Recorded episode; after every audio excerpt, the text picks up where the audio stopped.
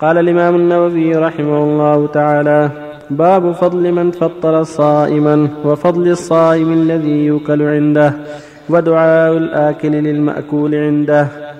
عن زيد بن خالد الجهني رضي الله عنه عن النبي صلى الله عليه وسلم قال من فطر صائما كان له مثل أجره غير أنه لا ينقص من أجر الصائم شيء. رواه الترمذي وقال حديث حسن صحيح. وعن أم عمارة الأنصارية رضي الله عنها أن النبي صلى الله عليه وسلم دخل عليها فقدمت إليه طعاما. فقال كلي فقالت إني صائمة فقال رسول الله صلى الله عليه وسلم ان الصائم تصلي عليه الملائكه اذا اكل عنده حتى يفرغوا وربما قال حتى يشبعوا رواه الترمذي وقال حديث حسن.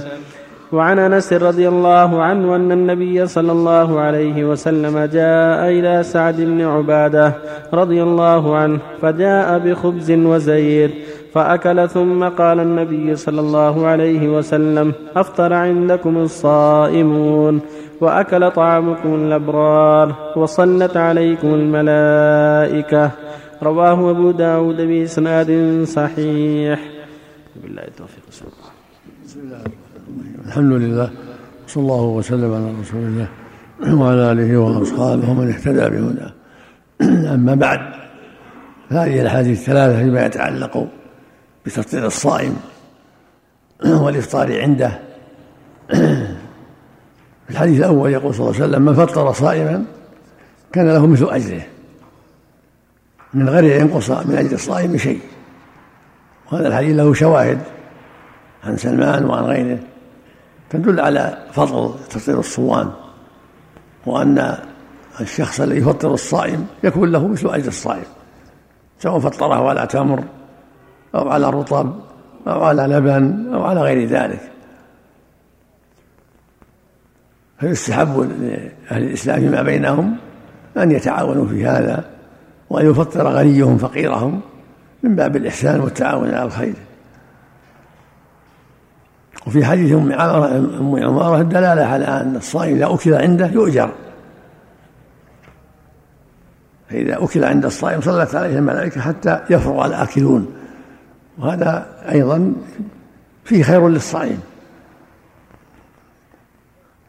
فهو أمسك عن الطعام والشراب يرجو ما عند الله من المثوبة ولم يأكل وهو يباح له الأكل كحال الصائم المتطوع يرجو ما عند الله فيكون له مثل أجور من أكل. من أكل عنده وهو صائم تصلي عليه الملائكة ويكون له في هذا أجر لأنه أمسك عن الأكل والشرب. يرجو ما عند الله من المثوبة. والحديث الثالث إيش عندك الثالث؟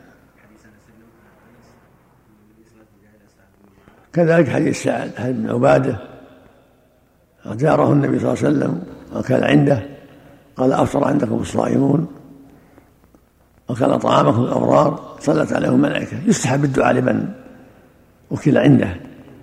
أن يقال أكل طعامكم الأبرار وأفطر عندكم الصائمون وصلت عليهم الملائكة.